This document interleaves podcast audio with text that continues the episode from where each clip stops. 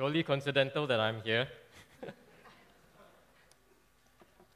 right, we're going to hear from God's word, and hopefully we'll find the answer in God's word. Let me pray for us first as we come to God's word together. Let's all pray. Dear Father, we thank you so much for how you've spoken. We thank you that we can gather today to celebrate your goodness, to celebrate your faithfulness. And Father, we thank you that you have kept your promise all these years to send your Son for us and for our salvation. So, Father, we pray that as we hear the story of his birth, Father, we pray that this will not merely remain uh, words on a page to us, but we would truly take this story to heart, just as Mary did. And Father, we pray that we would respond to you with hearts that are made alive by your grace, hearts that love you, with hearts that uh, seek you and long to trust in this baby whom you have sent for us. So, Father, bless us, we pray, and we ask this in Jesus' name. Amen. Well, blessed Christmas. Good to have you all here with us this morning. Uh, special welcome to the kids who are here with us. Uh, there is, you know, as, as what Pastor Ian said, there's a bit of a word search at the back of your uh, bulletin. So the kids can use this, the adults can use this too. if you, get a, if you feel that you're drifting during the sermon. Uh, here's a suggestion. You know, there's a word search, you can circle the word. The other thing you can do with this is every time you, you hear the words mentioned in the sermon, you can just shout out Amen. So like, you know, shepherds go to Amen. You know, just so if you hear these words, just shout out Amen during the sermon. It'll be, it'll be encouraging to all of us. So, you know, Annie, uh, as she was leading the singing, Annie said Christmas is not just about presents, right? We all, we all realize that. Christmas is not just about presents. You know, every Christmas morning, you know, we have a tradition in my family. We, we sit down, and I think you probably have this, tradi- this tradition as well. Every mo- Christmas morning, we sit down and we begin to tear open our gifts. Right? And then after the dust settles and the excitement kind of subsides a little, uh, we're left standing in our living room and we have to ask this really profound question. You know, Christmas is not just about presents, it's also about wrapping paper. You know, what do we do with all this wrapping paper? You know, in, in the US, you know, as much as half of the 85 million tons of paper products consumed every year goes to wrapping paper and packaging and decorations. You know, in, in Britain, I, I read this statistic. Uh, people throw away an estimated 350 kilometers long of wrapping paper every year during the holiday season enough to go around the world nine times. You know, why, why do we wrap gifts? I think that's the question that I ask every Christmas. Why do we bother wrapping gifts? And it leaves us with this huge heap of wrapping paper at the end of the day. Why, why spend all this effort and expense to, to wrap up a present, right? You know, I think some, some, some scientists have actually studied this. Interestingly enough, you can write a PhD about this. You know, some, some psychological studies have found that people prefer a nicely wrapped gift over one that hasn't been wrapped. Right? I don't know, maybe, maybe that's true of you as well. You prefer getting something that's nicely wrapped as opposed to something that's just not wrapped at all. I think maybe we like wrapping gifts because we like the idea of surprise. Right? We, we like the idea of disguising a present beneath layers of wrapping paper because it, it, it heightens anticipation. It, it heightens this sense of excitement when we finally tear open the paper and we think, whoa, that's a nice present. You know, we, we enjoy peeling away the layers of wrapping paper to discover the gift hidden inside. You know, we, we love the surprise of discovery. Right? We, like to, we like to be surprised in that way. You know, and, and gift wrapping makes the ordinary appear extraordinary. You know, this is why even a pair of socks can be a Christmas present, right? How many of you received socks today? Uh, anyway, don't answer that. right, we, we, wrapping paper kind of covers something ordinary like a pair of socks and it makes it exquisite, right? It makes it, wow, this is a present. And, and like a well wrapped present, you know, the story of Jesus' birth in the Gospel of Luke that Gideon and John read for us this story is filled with surprises, you know, like a well wrapped present. You know, but the big twist in the story, you know, we, we wrap presents because we want to make the ordinary appear extraordinary, the, the twist in this story is that the, ordi- the extraordinary is made to appear ordinary. Right, so listen to that again. The, the twist in this story is that the extraordinary is made to appear ordinary. And, and I think Luke, the, the writer of the gospel, Luke, he, he wants to kind of draw us into the story. He wants us to look really closely at this story, at this story. And he wants us to be surprised by what we discover. He wants us to be surprised by what we discover. So as we look closely at this text, as we unwrap this text together, I pray that we'll be surprised as we find for ourselves the greatest gift of all. Right, so just three points as we work through this text together. Number one, God's surprising plan. You know, the story begins in quite an unusual way. You know, it's a story about God's promised king, but the first king that's mentioned is not this promised king, right? It's instead another king. It's uh, Caesar Augustus, the Roman, emp- the Roman emperor of the day. And, and the story begins with Caesar Augustus issuing a decree calling for all the provincial citizens to be registered.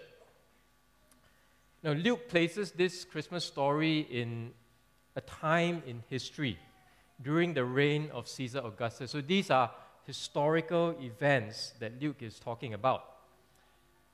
And the aim of the census was not a happy one. The aim of the census was to enable the Roman government to find out who was eligible to pay taxes.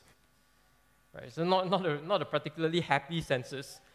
And it was, it was just another example of the Romans exercising their power to rule over their subjugated peoples. So, this census, you can call it an inconvenient nuisance.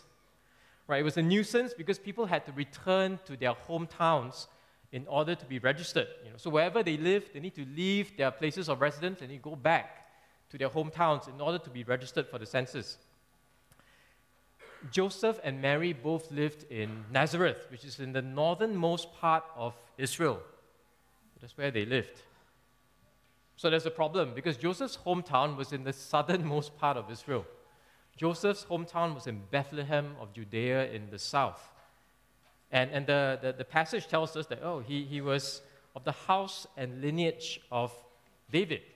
If, if, if you know the stories of the Old Testament, David was a king in the Old Testament, and King David came from Bethlehem. And, and Joseph is mentioned as belonging to the same line of King David. And this is significant because in the Old Testament, uh, it tells us that God's promised king will come from this very line, from the line of David. So Joseph and Mary, they have to travel the 150 kilometers down, or rather up to Bethlehem. And, and this must have been a difficult journey because Luke tells us that at this time, Mary was heavily pregnant. You know, I, I you know, I, I, know that when my wife was pregnant with our two boys, I mean, traveling was uh, just an inconvenient nuisance, right? I mean, even getting on the plane when you're pregnant is just uncomfortable, just having to sit down for a long ride. You can imagine how inconvenient this must have been for Mary. So, why must Mary and Joseph be in Bethlehem? Know, on, on one level, it's because they're being obedient citizens and they're giving to Caesar the things that belong to Caesar. Right? So if you need to pay taxes, you need to be registered to pay taxes, so you travel down to Bethlehem in order to be registered to pay taxes. But, friends, there, there's a deeper reason for why they are in Bethlehem. It has to do with an Old Testament prophecy concerning the birthplace of God's promised king. You know, back in the Old Testament, this prophet named Micah, you know, he said these words. You know, speaking, God speaking on, on, through him, he said these words. But you, O Bethlehem Ephrathah, who are too little to be among the clans of Judah, from you shall come forth for me one who is to be ruler in Israel, whose coming forth is from of old from Ancient of Days. So Micah tells us that God's promised king will be born in Bethlehem. You know, so, so in this whole story, you, you see this earthly king Caesar exercising his earthly authority as emperor to command his citizens to be taxed. But, but even as he does that, the story reveals that there is an even greater authority over Caesar himself. And this is God himself. God rules over the might of the Roman Empire. And, and here's the surprising twist of the story. You know, all these events that brought Joseph and Mary to Bethlehem didn't happen by chance. It wasn't simply the result of a Roman census, but these things are happening according to God's eternal plan. He's working through the very kingdoms and empires of this world to accomplish his plan to save. And even the great Caesar, who thinks himself powerful and authoritative, even the great Caesar was, in this story, God's unwitting instrument. And, through the decree of this earthly king, God made sure that his promised king would be born in the right place at the right time. Now, who is this promised king? It's none other than the baby in Mary's womb. You know, as if you read in Luke chapter 1, verses 31 to 33, the angel Gabriel had told Mary that her son, this baby in her womb, would be special. You know, in those verses, the angel says to Mary, Behold, you will conceive in your womb and bear a son, and you shall call his name Jesus. He shall be great and will be called the Son of the Most High. The Son of the Most High simply means the Son of God. And the Lord God will give to him the throne of his father David, and he will reign over the house of Jacob forever. And of his kingdom there will be no end. Now, these uh, words from the angel, they, they recall a, a promise that God made to David in the Old Testament.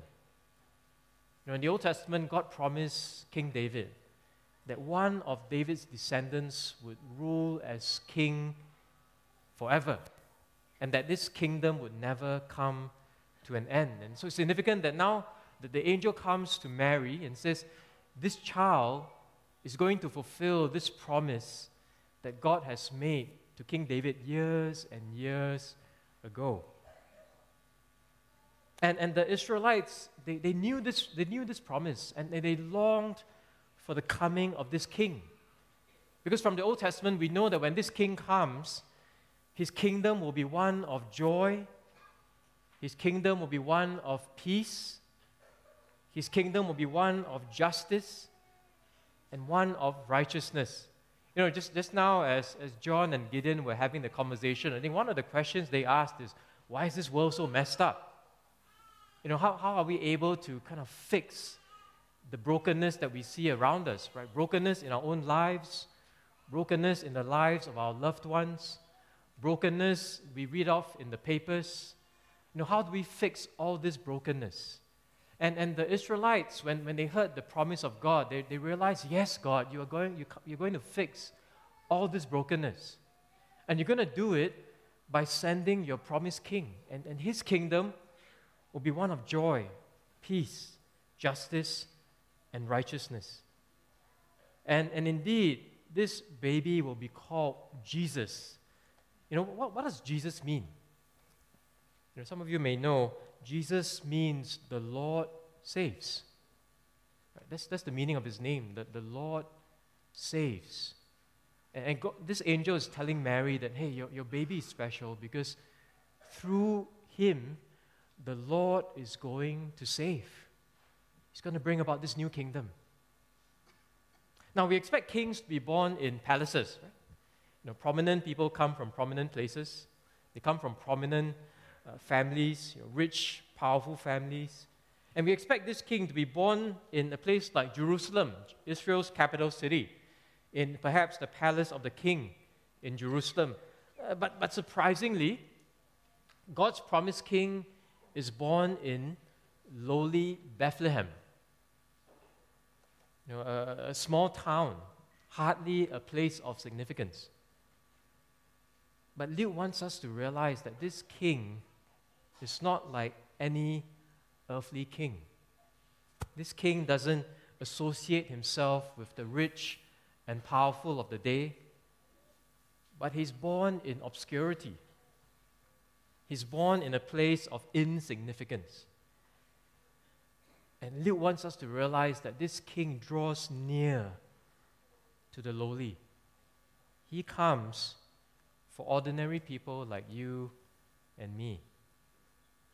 You know, this, this king did not come to be served, but this king came to serve and to give his life to save many. So that's God's surprising plan. So let's, let's think about the Savior's surprising birth. You know, can I have the next slide? Oh, the one before this, I think. Yes. Yeah, so, from, so this, this painting is called Christ Mocked. And for many years, this painting hung in an elderly French woman's kitchen. And you know, the, the woman thought this painting was of little value. You know, she thought, well, this is just a piece of you know nice religious art. You know, it, it, it hung over her stove, of all places. You know, then one day, this auctioneer came to her house. I don't know why he came to her house, but, but he, came to her house and he, he saw this painting hanging in the kitchen and he said, Well, wow, I, I think you should get that valued. Because I think he recognized, oh, this, this may be actually more valuable than you think. So the woman, okay, I'll, I'll get this painting valued. And as it turned out, friends, this painting, Christ Mocked, turned out to be a rare 13th century masterpiece by a celebrated Italian artist, and I have no idea how it ended up in her kitchen. And friends, in, in September, this painting was sold for, guess how much? This painting was sold for 36 million dollars. Is that rare? So I think I, I read somewhere that this was maybe one of 11 paintings by this Italian painter. $36 million, friends. And, and this amazing discovery made the news, as, as we would expect, because no one expects to find a $36 million painting in someone's kitchen. Right? We, don't expect something so priceless and precious to be found in such mundane, ordinary place. Right? We expect this to be hanging in a very fancy gallery somewhere, not in someone's kitchen. And in the same way, friends, this is the way Luke tells the story of Jesus' birth. You know, we don't expect the birth of a king to happen in such a surprisingly humble setting. You know, like this painting in the kitchen, we, we don't expect the birth of a king to be so ordinary. You know, the beloved, eternal Son of God, the Most High God, becomes fully human and, and he identifies fully with us, even to the extent of being born. I, I think sometimes it's helpful to pause and think about the, the wonder and the mystery of the incarnation, the, the coming of God's Son in the flesh. You know, sometimes I wonder, you know, why, why did the, you know, wouldn't, be, wouldn't it be easier if God just sent his Son fully grown, right, as, as an adult? Right? Why, why didn't Jesus just come as, a, as an adult? you know, just ready to do God's will immediately and just get to action right away. You know, why did he come through a woman's womb and be born into the world as an infant of all things? I think Jesus is identifying with us fully. He's, he's entering into our experience. He's entering into our existence. And, and by being born as an infant, Jesus knew firsthand what it meant to be helpless. You know, why, why do we swaddle babies? You ever wondered, you know, why do we swaddle babies? When, when I young, when my, my, when my sons were younger, we used to swaddle them. You know, when you swaddle a baby, what do you do? You, you take cloths and you wrap them up really tightly, right, so that they can't move their hands and legs. You know, somehow they still manage to escape, but, but generally the idea is they, they, they feel really secure. You, you swaddle babies so that they feel safe can you imagine? Jesus, the eternal Son of God, needs to feel safe. The one who created all things entered into our existence. came into his creation as a weak, vulnerable baby, wrapped in swaddling cloths. You know, I, I love that line from the hymn, uh, the, the, carol, Hark, the herald angel sings. And it says, Veiled in flesh, the Godhead see. Hail the incarnate deity. You know, we, we need to look really closely, right? Because otherwise we'll miss it. You know, we, we see this baby wrapped in swaddling cloths and we think, oh, this is just a poor, insignificant baby. What, what's the big deal? But that's a surprise, friends. Strength and power come in apparent weakness. Jesus puts his glory aside and he made himself nothing in order to identify with us in our frail, weak humanity. You know, sometimes at Christmas time, it, it can be a difficult time for some of us. You know, sometimes at Christmas time, God can feel especially far away. You know, during this season when everyone seems to be rejoicing, you know, sometimes we struggle with the sense that God has left us behind. Maybe He doesn't understand us. Maybe He doesn't care. That's why my life is in a mess. No, but, but the birth of Jesus tells us that God has drawn near, that God knows, that God cares more than we can imagine. You know, God was pleased as man with man to dwell. Jesus is our Emmanuel, which means he is God with us. And, and this, the Christmas story tells us that God didn't wait for us to make the first move. Rather, God took the, the, God took the initiative to come to us in the person of his Son, Jesus. God is not far from us, friends. And as we read the story of this helpless baby in swaddling cloths, we are reminded again that God has come near to us. And He invites us to know Him by knowing His Son. And God has drawn near to us through His Son Jesus to open up the way for us to draw near to Him. No, Jesus wasn't born into a lap of luxury. You know, this, this passage tells us that He is the humble servant king. His palace was a stable because no guest room was available. His throne was a manger. You know what a manger is? A manger is a feeding trough for animals. It's a place where animals eat out of. A stable and a manger. And then who are the first to hear of Jesus' birth? You know, if, if it were up to me, I'd work out a communication strategy, right? To, and, and this communication strategy would involve getting the news out to wealthy, powerful, successful, and influential people of the day. You know, in my mind, I'm thinking that's the best way to get this news out, right? You have a really sophisticated comms plan. You have a strategic marketing plan that brings this message out to the most influential people because they can then get the word out for you. But, but who are the first to hear this message? Not the influencers of the day, but shepherds. Poor, lowly, marginalized shepherds who, who lived on the fringe of society. Shepherds, of all people. Yeah, this is not a sophisticated communication, communications plan. This is quite the opposite. Why, why does the news come to shepherds, of all people? Outsiders are the first ones to hear the good news of Jesus coming. And, and the fact that the news comes to outsiders tells us who this news is for. Friends, this, this news is not for people who think that they are insiders.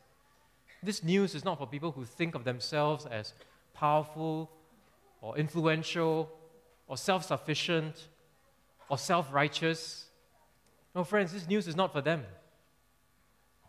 This news is for outsiders, not insiders, outsiders. People who feel themselves to be outcasts, people who feel themselves to be lost, people who feel themselves to be failures, who, who continually fall short of God.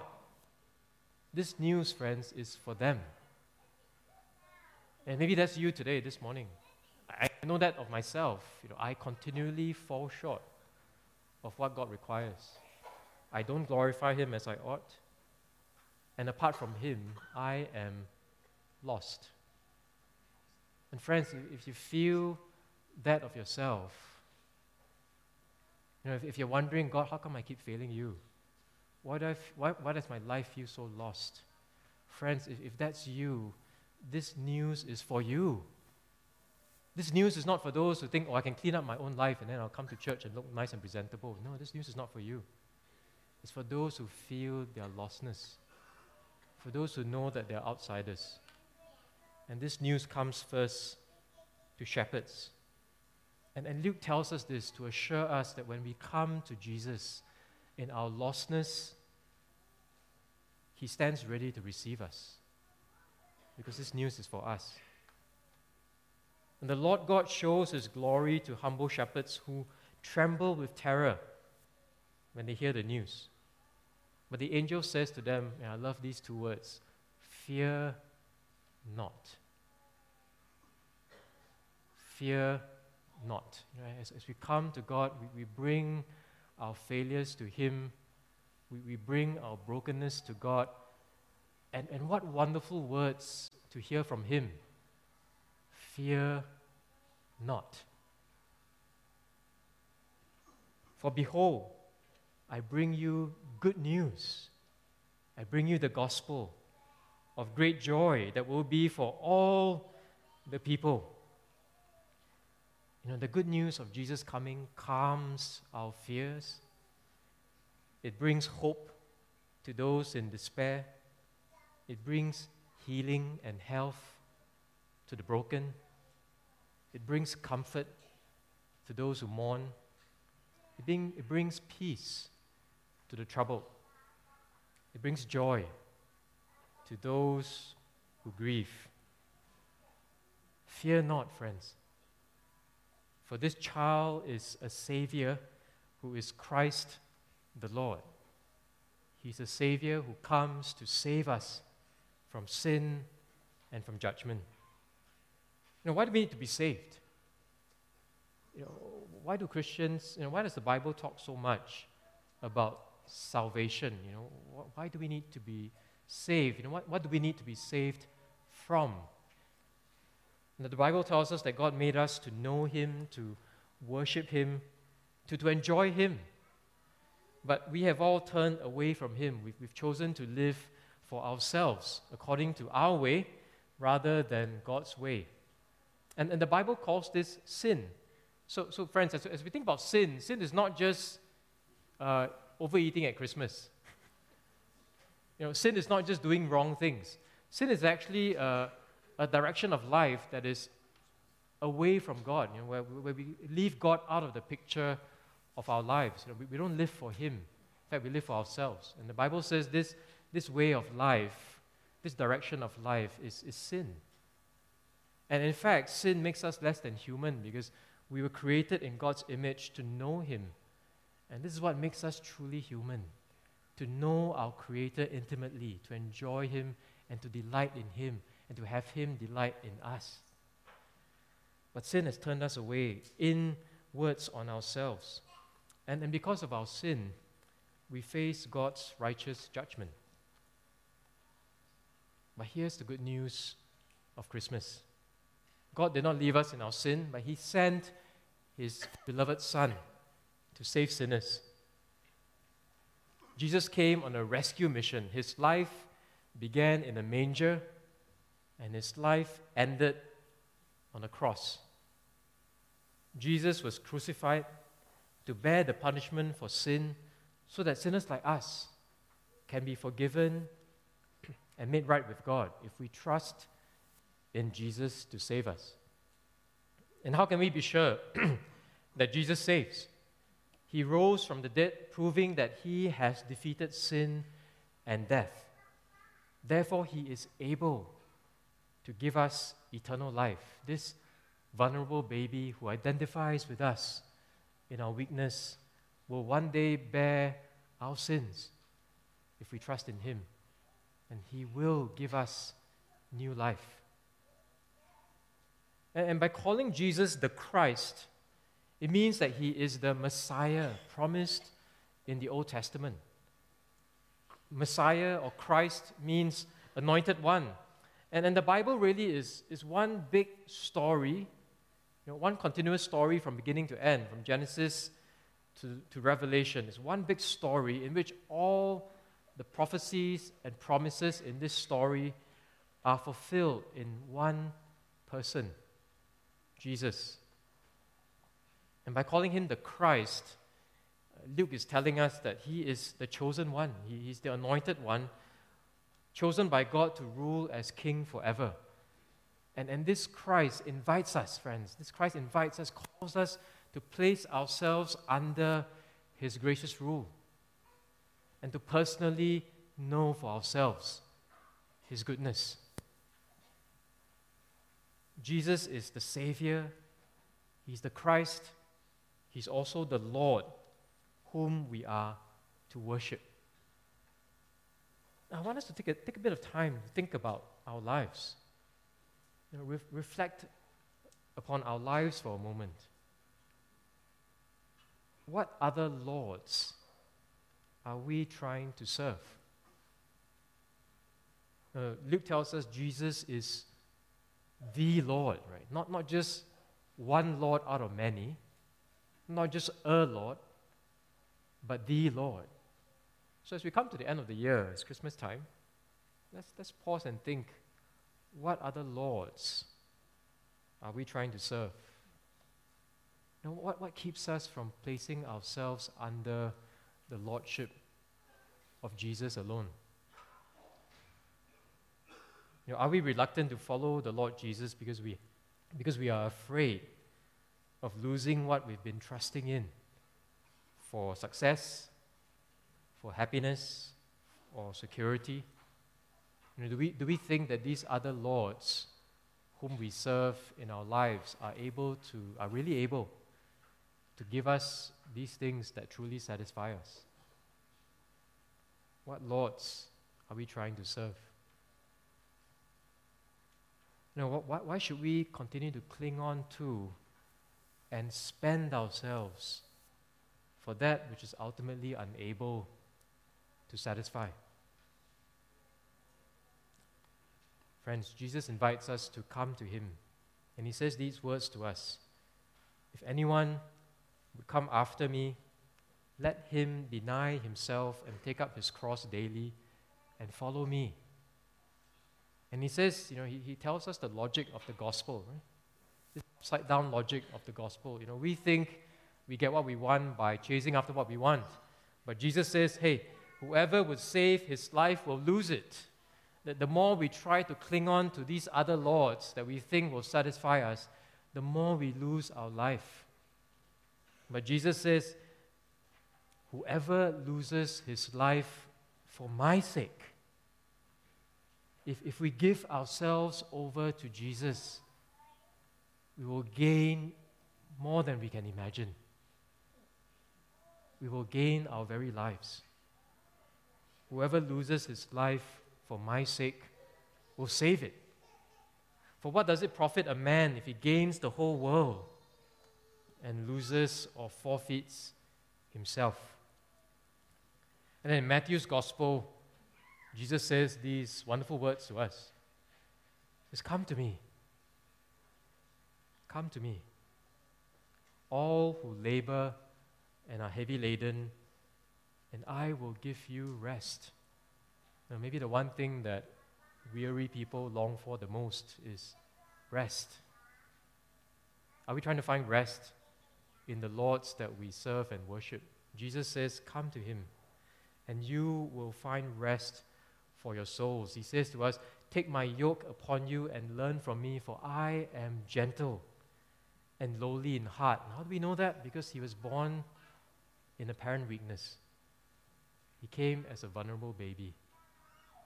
He is gentle and lowly in heart, and in him we will find rest for our souls. For his yoke is easy, his burden is light. Know, I, love the words by missionary, this missionary Jim Elliot. You know, it's it's a familiar quote from him. It's good to say it again. He says, He is no fool who gives what he cannot keep to gain that which he cannot lose. Friends, we are no fool if we give what we cannot keep to Jesus and gain that which we will never lose. So, finally, how will we respond to King Jesus? In the rest of this passage, Luke records for us different reactions to the coming of Jesus the reactions of faith, of praise, and of joy. So the angels praise God for Jesus. You know, they, they say, Glory to God highest, right? Gloria in excelsis Deo. Glory to God in the highest. And on peace, and on earth, peace among those with whom he is pleased. You know, who are those with whom God is pleased? It is those who put their faith and their trust in Jesus Christ, because He alone is able to bring peace between God and man. And after the angels depart, the shepherds waste no time in going to see for themselves this king. And they demonstrate true faith. It shows that faith in, in this king leads them to commit to know him, to see for themselves.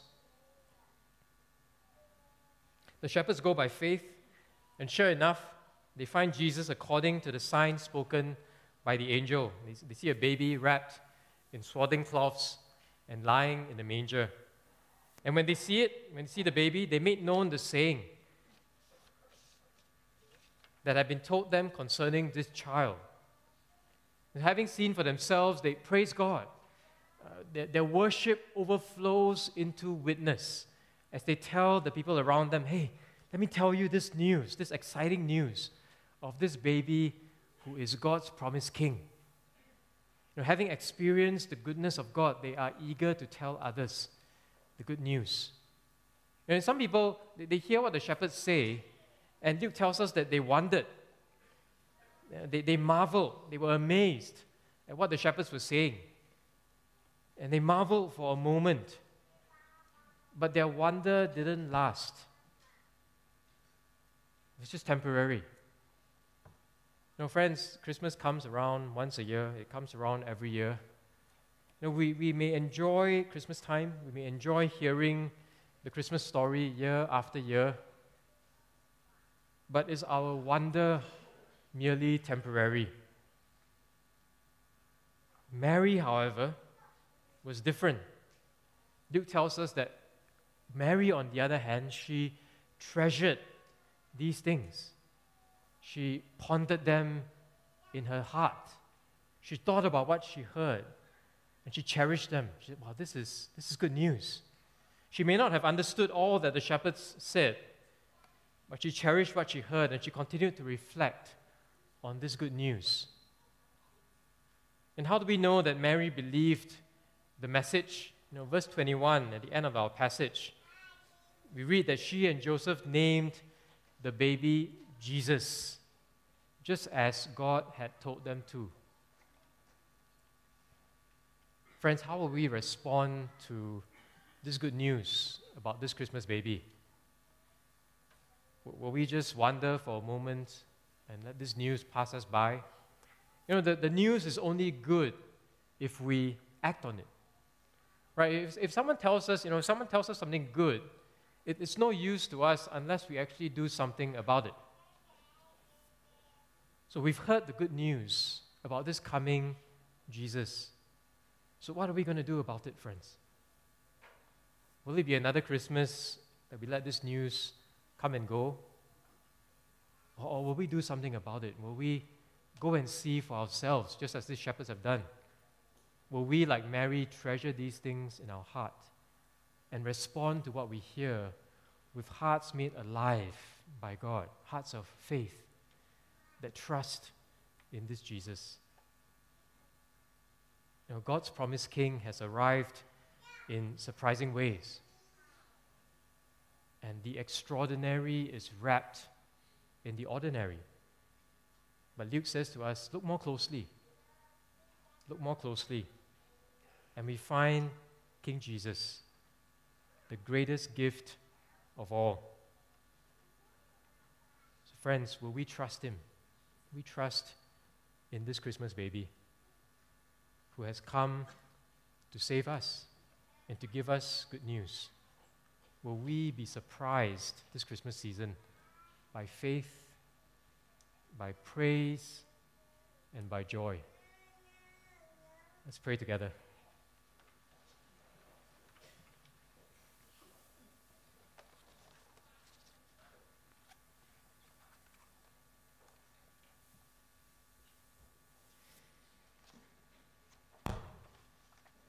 Gracious Father, we thank you again for your love, for your faithfulness, for your grace and mercy to us. Father, we thank you that you, in your amazing kindness to us, did not leave us in our sin. You did not leave us languishing in the darkness. And you did not leave us in our brokenness, in our time of greatest need. But you, in your compassion and mercy, You've sent your Son for us so that we might come and know you and find new life in you. Father, we thank you for Jesus. We thank you that he has come in surprising ways. And we thank you that this story recorded for us by Luke, Father, we thank you that this story invites us to come, to not just read this story as words on a page, but to come to know Jesus Himself. So, Father, we pray that your Spirit would work powerfully in our hearts. We pray that your Spirit would shine the light of Jesus into our dark hearts so that we would behold the glory of Christ. Father, help us to even take the, the, the words of response printed in the bulletin. Help us to even meditate on those words to, to come to you honestly, to confess, Lord, we are broken, we are sinful, and we need a Savior. So help us, Lord, to see Jesus in his beauty, that we would trust him and turn to him. So, Father, in this time of quiet in our own hearts, help us to reflect for a moment as we consider this Christmas story afresh.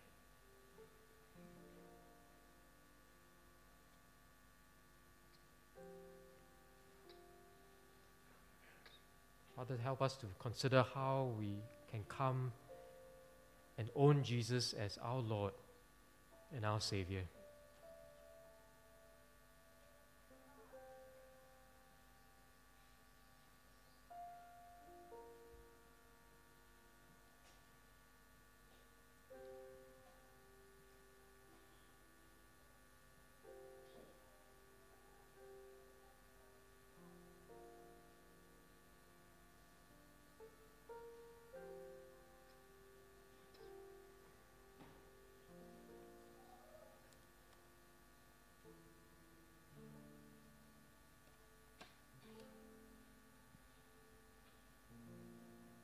Father, as we pray, close in prayer, we give you all the glory.